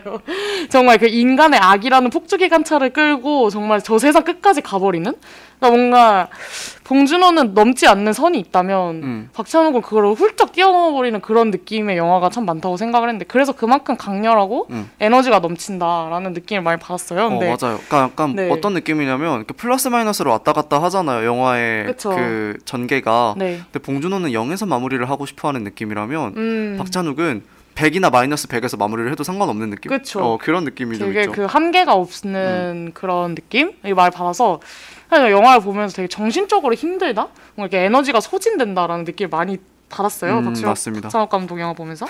근데 아가씨는 뭐랄까 좀 되게 박찬욱 감독에서 흔히 볼 수 없었던 해피엔딩 뭐 이런 것들이 좀 있어서 나름의 해- 해피엔딩, 해피하죠. 나름의 happy한 엔딩이죠. 네, 나름의 아름다운 엔딩. 그래서 더 인상이 깊었던 것 같아요. 네. 네. 어, 네, 백행님이 저는 박찬욱 친절한 금자씨를 최근에 봤어요. 네. 너나 잘해. 잘하세요. 잘하세요. 너나 잘하세요. 네. 네, 그렇습니다. 네, 그러면 제가 잘 해보도록 할게요. 네, 이번에는 저의 작품인데요. 네. 아, 제가 참 힘들었습니다. 제가 이렇게 막 후보를 쭉 적어놨었는데 메멘토, 인셉션, 아바타, 버드맨, 아무르, 컨택트, 현기증, 아사코, 소공녀, 빅피쉬 이 모든 영화를 제치고 선정된 영화입니다. 정말 기묘하고 파격적인 그 어떤 영화보다 특별한 판타지 영화고요. 정말 당신의 환상의 세계로 초대하는 영화 경계선입니다. 어. 경계선이라는 영화가 어, 일단 북유럽에서 만들어진 네. 작품이에요. 그래서 스웨덴 그러니까 배경은 스웨덴이고요. 네네. 이제 덴마크 뭐 배우들도 출연하고 덴마크에서도 촬영을 좀 했다고 해요. 그래서 이제 스웨덴 덴마크에서 촬영한 작품이고 북유럽 영화를 좋아하시네요. 아 그런가 봐요. 음. 저번에 더헌트도 음. 북유럽이었죠. 근데 이, 이 영화는 제 생각에 청취자가 100명이라면 음. 한 두세 명 정도 보셨을 것 같아요. 아, 저도 근데 포스터는 본 적 있는 것 같아요. 아 정말요? 근데 이게 또 경계선이 포스터가 조금 구려요. 그러니까 딱 포스터만 봤을 때는 유치할 것 같고 음. 별로일 것 같다라는 생각이 들긴 하지만 정말 정말 well-made 영화고 심지어 이거 감독이 이란 감독인데 음. 이란에서 태어나서 덴마크에 가서 영화 공부를 했대요. 어. 네, 근데 알리 알리 아바시라는 감독인데 아, 이- 세 글자가 아니네요. 아, 네, 죄송합니다. 여기는 아. 또 여기는 또 외국이라 외국이라 아쉽네요. 그래도 스웨덴 덴마크는 또 세 글자입니다. 음. 네. 그래서 어 어쨌든 간에 이 감독이 이 감독도 이 뭐지? 그 이 작품이 두 번째 만든 작품이에요. 어. 그런데 두 번째 작품만에 바로 2018년도 제71회 칸 영화제에서 주목할 만한 시선 대상을 수상을 했습니다. 음. 네, 그 정도로 정말 파격적이다, 정말 주목할 만하다라는 영화, 아, 그런 워딩이 정말 잘 어울리는 영화라고 볼 수 있고요. 그래서 소개를 해드릴게요. 여기서 큰 주인공은 두 명이 나옵니다. 가장 음. 주된 주인공은 어, 에바 멜란데르가 연기하는 티나라는 이제 여성이 나오고요. 네. 그다음에 에로 밀로노프라는 사람이 연기한 보레라는 남자 주인공이 나옵니다. 네. 근데 이제 이 이야기의 서사는 티나가 거의 주되게 끌고 가요. 그래서 티나의 이야기로 시작을 해서 티나 이야기로 끝이 나는데 어, 이 영화도 스토리가 굉장히 복잡해요. 어, 이 영화를 한, 한 줄로 표현하자면 북유럽 범죄 미스터리 판타지 성장물입니다. 그래서 그게 어떻게 한마디인가요? 굉장히 다양한 음. 장르가 이렇게 섞여 있는데 이제 티나가 어 우리랑은 사뭇 다른 외모로 조금 뭐라고 해야 되죠? 어 좀 굉장히 추하고 음. 몸집도 되게 크고 이제 음. 그런 여성으로 나와요. 그래서 어렸을 때부터 항상 외톨이였고 사회에서 소외되는 존재로 나오는데 그녀는 특별한 능력을 가지고 있습니다. 바로 냄새로 사람의 감정을 캐치하는 음. 그런 능력을 가지고 있는데요. 그래서 이제 그런 공항 수색관으로 일을 합니다. 그래서 음, 네. 이제 탐지대보다 훨씬 더 냄새 탐지를 잘하는 거예요. 그래서 음. 뭐 마약이라든지 뭐 불법 어떤 소지물 심지어 어, 이 영화의 주된 사건 중에서 이제 아동 포르노 사건이 있는데요. 음. 이제 티나가 이제 수색을 하다가 어떤 남자의 스마트폰에서 너무 시- 극심한 냄새가 나는 거예요. 정말 지독하고 끔찍한 냄새가 나서 스마트폰 케이스를 열어봤더니 거기에 USB가 나옵니다. 음. 근데 그래서 그거를 보니까 아동 포르노가 담겨져 있었는데요. 그래서 이제 그때부터 이제 아동 포르노라는 하나의 범죄를 가지고 이제 티나가 개입을 하게 되는 이제 그런 영화인데 이게 되게 다양한 이야기가 곁다리로 이렇게 많이 진행이 되다 보니까 음. 어 조금 초반에는 혼란스럽고 또 영화가 좀 잔잔하긴 해요. 음. 북유럽 특징인 것 같기도 하고 티나가 이제 평생을 소외되면서 살아온 그런 되게 주눅들고 어 슬픈 마음이 가득한 그런 주인공으로 나오기 때문에 또 이렇게 막 영화가 즐겁거나 막 에너지가 넘치거나 이러진 않는데 음. 이제 이 모든 다양한 서사들이 합쳐지면서 마지막에 굉장히 강한 에너지를 뿜어내는 영화라고 볼 수가 있습니다. 그래서 음, 네. 이렇게 티나가 왜 사람들과 다르냐 이런 이상한 능력도 가지고 있고 또 얼굴이 굉장히 울퉁불퉁하고요. 음. 핏자국이 막 얼굴에 약간 핏줄 같은 게 정말 핏자국처럼 이렇게 진하게 남아 있기도 하고 또 꼬리뼈 부분에 흉측한 상처가 있습니다. 음, 그리고 심지어 번개를 너무너무 무서워하고요. 이상하게도 인간 음식에 식욕이 없어요. 그래서 음, 구미가 잘 땡기지 않고 이제 이런 증상들을 막 보이는데 이제 이게 굉장히 큰 스포인데 티나가 알고 보니까 트롤인 거예요. 음, 그래서 이게 이 작품이 되게 찬사를 받는 게 북유럽 신화 중에서 가장 뭔가 메인이 되는 트롤이라는 인물이 트롤이라는 어떤 신화적 상상력을 끌고 음. 들어와서 현대적으로 잘 해석을 해가지고 되게 메시지도 강하고 그러면서 재미도 있는 그런 영화를 만들어냈기 때문에 되게 많은 찬사를 받았었는데 음. 어 이제 티나가 그래서 근데 이제 티나는 이제 부모님이 인간을 트롤을 실험을 해가지고 이제 부모님이 죽고 이제 인간인 어떤 아버지가 이제 티나를 주워가지고 인간처럼 큰 거예요. 아, 그래서 네네. 티나는 자신의 정체성을 모르고 자라고 자꾸만 자신을 부정을 해요. 나는 인간인데 인간답지 못한 거에 대한 어떤 속상함, 절망감 그리고 어 뭔가 그 소외당한 거에 대한 상처 그런 거를 안- 안고 살아가는데 어느 날 굉장히 이상한 남자를 만납니다. 바로 보레라는 인물인데 음. 그 사람에게 한 번도 태어나서 느껴보지 못했던 엄청난 끌림과 엄청난 냄새를 맡게 돼요. 그래서 음. 너무 매력적이고 어, 거부할 수 없는 어떤 냄새를 맡게 되는데 그래서 이제 보레랑 점점 점점 가까워져요. 근데 보레한테 끌렸던 이유는 되게 여러 가지가 있죠. 냄새도 있고 심지어 겉모습도 자기가 비슷해요. 음, 그러니까 알고 보니까 보레가 보레도 이제 트롤이었던 거죠. 이제 그 현대 상황에서는 트롤이 거의 멸종이 되었는데 정말 남아있던 유일한 그런 남성 트롤과 여성 트롤이 만난 거죠. 그래서 이제 둘이 만나면서 이제 티나가 점점 점점 자신의 정체성을 깨닫게 되고 이럽니다. 근데 이제 티나가 어떤 인물로 나오냐면 굉장히 인간과 트롤의 그 경계선에서 음. 왔다 갔다 하면서 자신의 정체성을 찾아가는 인물로 나와요. 그래서 음, 네. 계속 끊임없이 자신의 정체를 고민하고 뭔가 그 선과 악의 경계에서 고민을 하는 인물로 나오는데 왜냐면 이게 보레라는 인물은 보레의 가족도 다 이제 인간들의 이제 트롤 실험으로 인해 가족이 다 몰살하고 이제 음. 보레만 혼자 살아남은 인물로 나오는데 이제 그러다 보니까 보레는 인간에 대한 엄청난 증오심과 이제 복수심을 가지고 있어요. 그래서 이제 보레가 그 아동 포르노 사건에 이제 개입이 되어 있습니다. 그래서 얘가 이게 아 너무 스토리가 복잡해서 설명하기가 힘든데 이제 보레가 인간의 아이와 트롤의 아이를 바꿔치기 해요. 아, 그래서 인간의 아이를 아동 포르노 사이트에 팔아버리는 이제 음. 그런 역할을 합니다. 그런데 이제 티나는 수색관으로서 이제 아동 포르노 범죄자들을 쫓는 역할을 하죠. 음, 이제 그러다가 결국 사건의 끝에 가서 보레가 이 일을 하고 있었다라는 걸 알게 됩니다.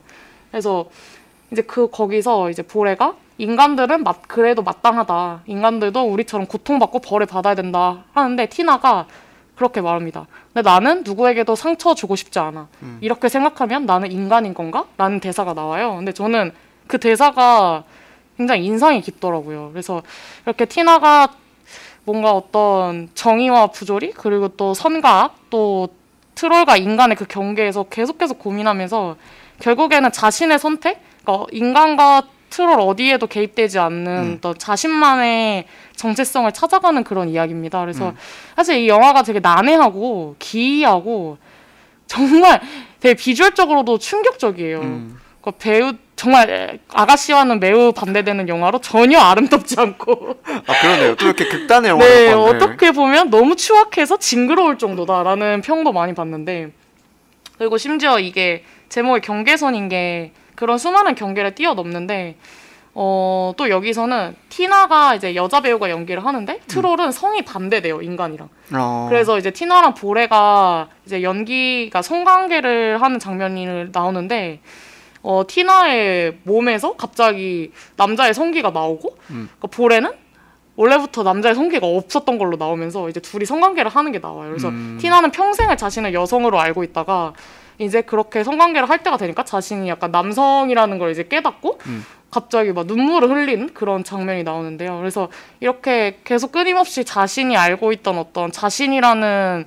그 틀을 깨면서 티나가 점점 자신의 모습을 찾아가는 그런 서사를 그린 영화입니다. 네, 그렇습니다. 그래서 참 되게 재밌어요. 일단 저도 처음에는 어, 이 영화가 도대체 무엇을 말하고 싶은 걸까 되게 고 어렵기도 하고 난해하다라는 감상을 많이 받았었는데 어 되게 또 제가 경계를 좋아하지 않습니까?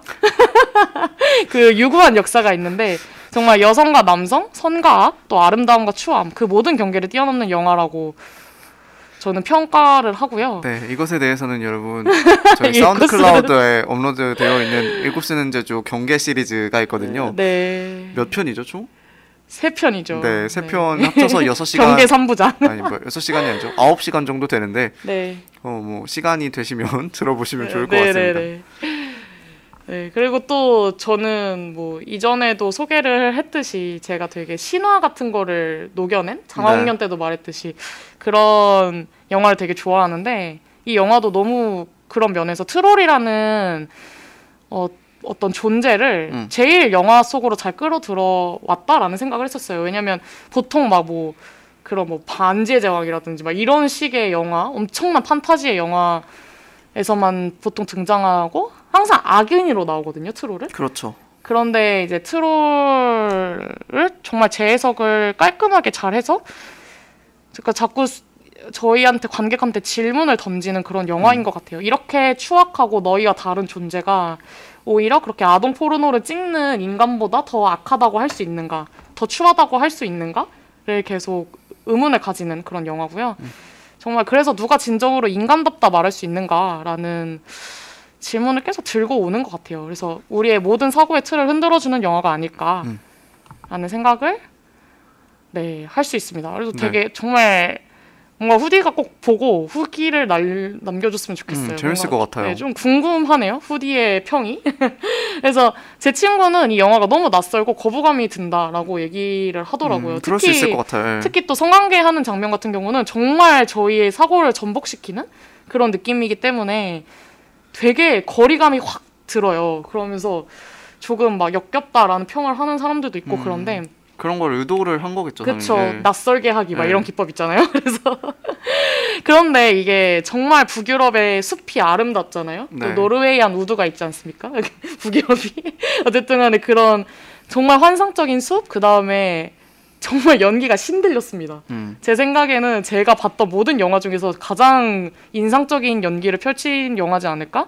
정말 연기를 어디까지 할 수 있는가라는 그런 한계를 뛰어넘는 영화이기도 하고, 음. 그래서 연기와 그런 영상미 측면에서도 어, 볼만한 작품이다. 어, 그 경, 정말 영화가 어디까지 표현해낼 수 있는지 그 경계선마저 뛰어넘는 영화다 라는 생각을 해주는 영화고요. 네. 정말 특별하고 또 특수하고 지금까지 볼 수 없었던 정말 유일무이한 영화 라고 저는 평을 하고 싶습니다. 그래서 정말 정말 추천하고요. 어, 저는 개인적으로 영화라는 게 물론 재미도 있어야 되지만 계속 재미있고 뭐 매력적이고 자극적이고 매혹적일 수 있, 있겠지만 네. 저는 영화라는 게 계속 관객에게 새로운 경험을 주고 어, 관객이 어떤 가지고 있는 프레임을 음. 흔들어주는 것이 영화라고 생각을 하거든요. 아가씨는 왜냐 흔들어주지 못했나요? 아가씨도 흔들어줬죠. 근데 경계선이 더 흔들었다. 뭐 이런 어. 거죠. 그래서 저는 이거를 보고 제가 인간이라고 생각하는 어떤 그 틀에 대해서 한 번 더 생각해 봤었고 또 정말 우리가 인간 중심적으로 살아가고 있는 건 아닐지 정말 인간답다라는 정체성이란 과연 무엇인지 이런 것들에 대해서 정말 많은 생각을 했던 영화인 것 같아요. 그래서 네. 되게 나, 나중에 후디가 본다면 같이 이야기를 나누고 싶네요. 근데 정말로 이게 뭐 어떻게 받아들일지 모르겠지만 정말 제주스러운 영화를 들고 왔다는 아, 생각이 그래요? 드네요. 네.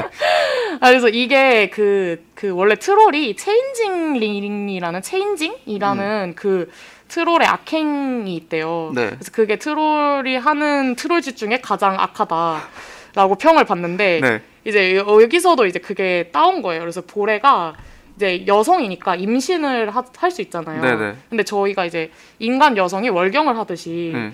이제 그런 트롤은 정말 아기가 아예 만들어지는데 무수정란처럼 아기의 형태를 한 거예요.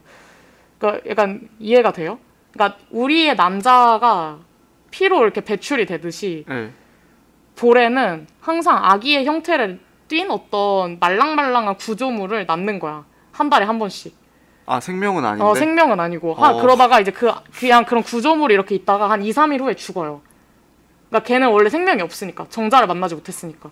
이제 그러니까 그 구조물로 이제 인간의 아기가 바꿔치기 하는 거지. 아 그걸로. 네, 그걸로. 아. 그러니까 진짜 트롤 생명이 아니라. 그렇습니다. 쉽지 않네요. 네, 그래서 진짜 징그러워요, 그것도. 그래서 막 티나가 티나는 처음 보니까 그거를 이게 뭐야 하고 이게 애기 볼을 이렇게 꼬집는데 애기 볼이 꼬집혀진 채로 돌아오지 않아. 어. 정말 찰흙 같은 그런 모형이거든요. 하여튼 그렇습니다. 네. 그래서 그런 체인징이라는 그런 트롤의 악행 같은 것도 되게 잘 녹여냈고 응. 뭔가 제가 북유럽 사람이었다면 너무 재밌었을 것 같아요. 음, 뭐 예를 들어서 막. 도깨비나 이런 것들을 잘 이렇게 해석한 영화지 않을까 그런 영화입니다. 그래서 또 한 번 신과 함께가 생각이 나는데. 아닙니다. 아 제가 이런 거 되게 좋아하나 봐요. 음. 네. 근데 정말 정말 연기가 너무 파격적이고 재밌으니까 네. 한번 보시면 좋을 것 같아요. 네. 네. 그러면 저희 노래 한 곡 듣고 어, 돌아오도록 할게요. 네. 그동안 우리 백객님 백객님 소중한 한표 네. 부탁드리고요. 백객님 이외에도 듣고 계신 분이 계시다면 투표 부탁드리도록 하겠습니다. 저는 매지스타의 Fade Into You 듣고 올게요.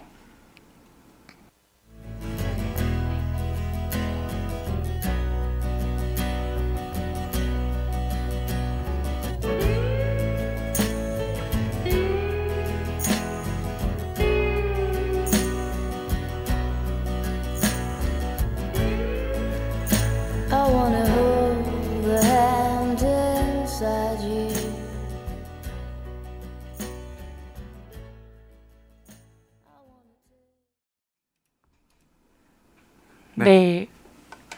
매지스타의 Fade Into You 듣고 오셨습니다. 음. 네, 저희 이제 네? 뭐야? 백행님이 네. 지금 그냥 문화사대주의 대 자문화 중심주의 중에 하나로 결정을 해야 한다고. 아 웃겨. 아 단님이 저는 늦게 와서 제주 영화 설명만 들었네요. 유유라고 해주셨어요. 누가 사대주의예요 그럼? 너가 사대주의지. 왜요? 너? 너, 너 친일파잖아. 영화. 아가씨 여 친이라는 영화 아닙니까? 근데 또 아가씨가 친이라는 영화라고 할 수 있나요? 근데 또 경계선이 자문화 중심주의인가? 설마 그 트롤 신화 가져왔다고? 그거 좀 애매한데? 아니 아니 친이라는 영화는 아니고. 오히려 그쵸? 오히려 제주가 북유럽 덕후니까 문화사대주의 아닙니까? 아니죠. 저는 한국 영화 들고 왔으니까 자문. 아까 스스로도 외색이 짙다라고 얘기하지 않았습니까? 네, 백경님이 말씀해 주셨듯이 리버스도 가능해요. 아니 제가 무슨 북유럽의 북유럽 덕후예요 제가. 어 방금도 저한테 북유럽 얘기하셨잖아요.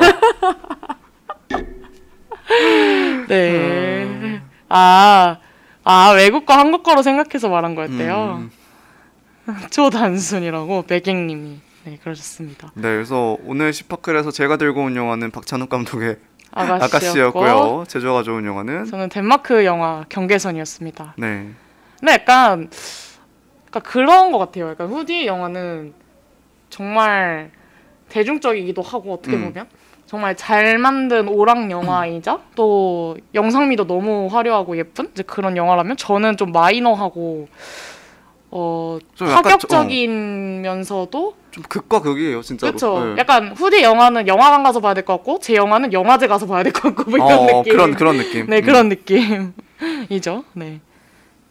아 단님이 저는 고래 얘기가 너무 충격적이었다고. 고래 얘기가 뭐지? 고래 얘기 뭐죠? 고래 고래 고래 고래 고래. 아. 고래기가 뭐죠? 술 게임 준비하시는 거예요? 아니요. 오늘 MT 가신다고 하던. 고래기가 뭐지? 어, 잘 음. 모르겠네요. 애기, 애기, 애기인가? 애기? 그 어. 모르겠어요. 네, 네. 어쨌든 안에 그렇습니다. 어, 뭐 좀 루즈해지는데 결정을 해주셔야 되는데 여러분. 네, 백행님과 단님이 결정을 해주시고 저희는 음. 그러면 엔딩 멘트를 치고 있습니다. 네, 좋네요. 네, 오늘 어떠셨나요, 후디님? 어 오늘 굉장히 몸이 좋지 않은 상태에서 그러니까요. 후디가 어제 과음을 해가지고 아 배경님이 제주는 마이너한 영화를 들고 오면서 질까고도 어느 정도 한 게 아닐까요? 근데 아까 초반에 자신 없다고 말씀하셨잖아요. 그렇긴 해요. 어, 왜냐면 아, 아, 아, 보- 단님이 보래, 모래. 아 보래, 보래, 보래, 보래. 이건 우리가 이해를 했어야 했다. 아, 그렇네. 들으니까 그러네요. 아, 그렇네. 고래. 아, 보래 얘기 충격적이죠. 어. 네. 단님 빵 터셨다. 단님 보래 때문에 즐거우셨다면 어, 경계선에 한 표. 소중한 한 표 부탁드리고요. 어, 백행님이 근데 그렇게 용기를 높게 사서 우승을 시켜줘야 되는 걸까요? 라고 해주셨는데 아, 근데 정말 경계선을 보시면 정말 장난 아닙니다, 여러분. 이게- 아가씨는 장난인가요? 아, 아가씨는 뭐 아가씨는 뭐 아가씨의 장난이라면 경기에서는 트롤의 장난이니까 뭐라는 거 진짜 뭐, 문화는 진짜 모르겠어요. 종, 종이 다르다 이건가요? 아 몰라요 아무 말 했어요 아무 말. 아 근데 정말 재밌습니다 여러분 이게 그 칸 영화제에서 주목할 만한 시선 작품 받기가 정말 어렵거든요 어, 특히 그렇죠. 신인 감독 아. 중에서는 아 아가씨는 칸에서 지금 수상을 못했다. 그렇죠 아 뭐 그럴 거면 기생충 가져와야 되는 거 아니냐 아. 세 글자인데 같은 세 글자인데 뭐 영화 상도 못한 어 칸에서 인정도 못 받은 영화 아. 를 어디서 들고 와서 칸에서 인정을 음. 못 받았. 아 칸에서 인정도 못 받은 영화다. 그렇다 아 아 근데 좀 마음이 아프네 왜냐면 제가 김태리 씨 진짜 팬이거든요 김태리 씨 너무 좋아해서 아 모르겠습니다 단님 아 단님은 둘 다 직접 보지 않으셨대요 아가씨도 안 보셨나 봐요 음. 아가씨 볼 필요 없고 경계선 보세요 아, 볼 필요가 없다. 아 무서워 어디 어, 제주의 의견 잘 알겠습니다. 아, 왜냐면 저는 이미 어, 영화관 두 번째 줄에서 봤기 때문에 헉, 단님이 제주 얘기 듣고 너무 흥미로웠대요. 음. 어떡해 내가 우승하나 봐. 어떡해 후디 어떡해. 후디가 오늘 술을 먹고 와서 그런지 힘을 좀 못 쓰나 봐요. 제가 최근에 봤던 제주의 얼굴 중에 가장 신나 있네요. 아 웃겨. 제주가 이렇게 신나할 때가 없었는데요. 아 백행님이 우리 집 강아지한테 투표권을 양도했대요. 아 그럼 뭐 어떻게 하- 하는 걸까요? 강아지님이 백행님과 소통을 잘해서 음. 네, 둘만의 언어로 결정을 해주시면 되겠습니다.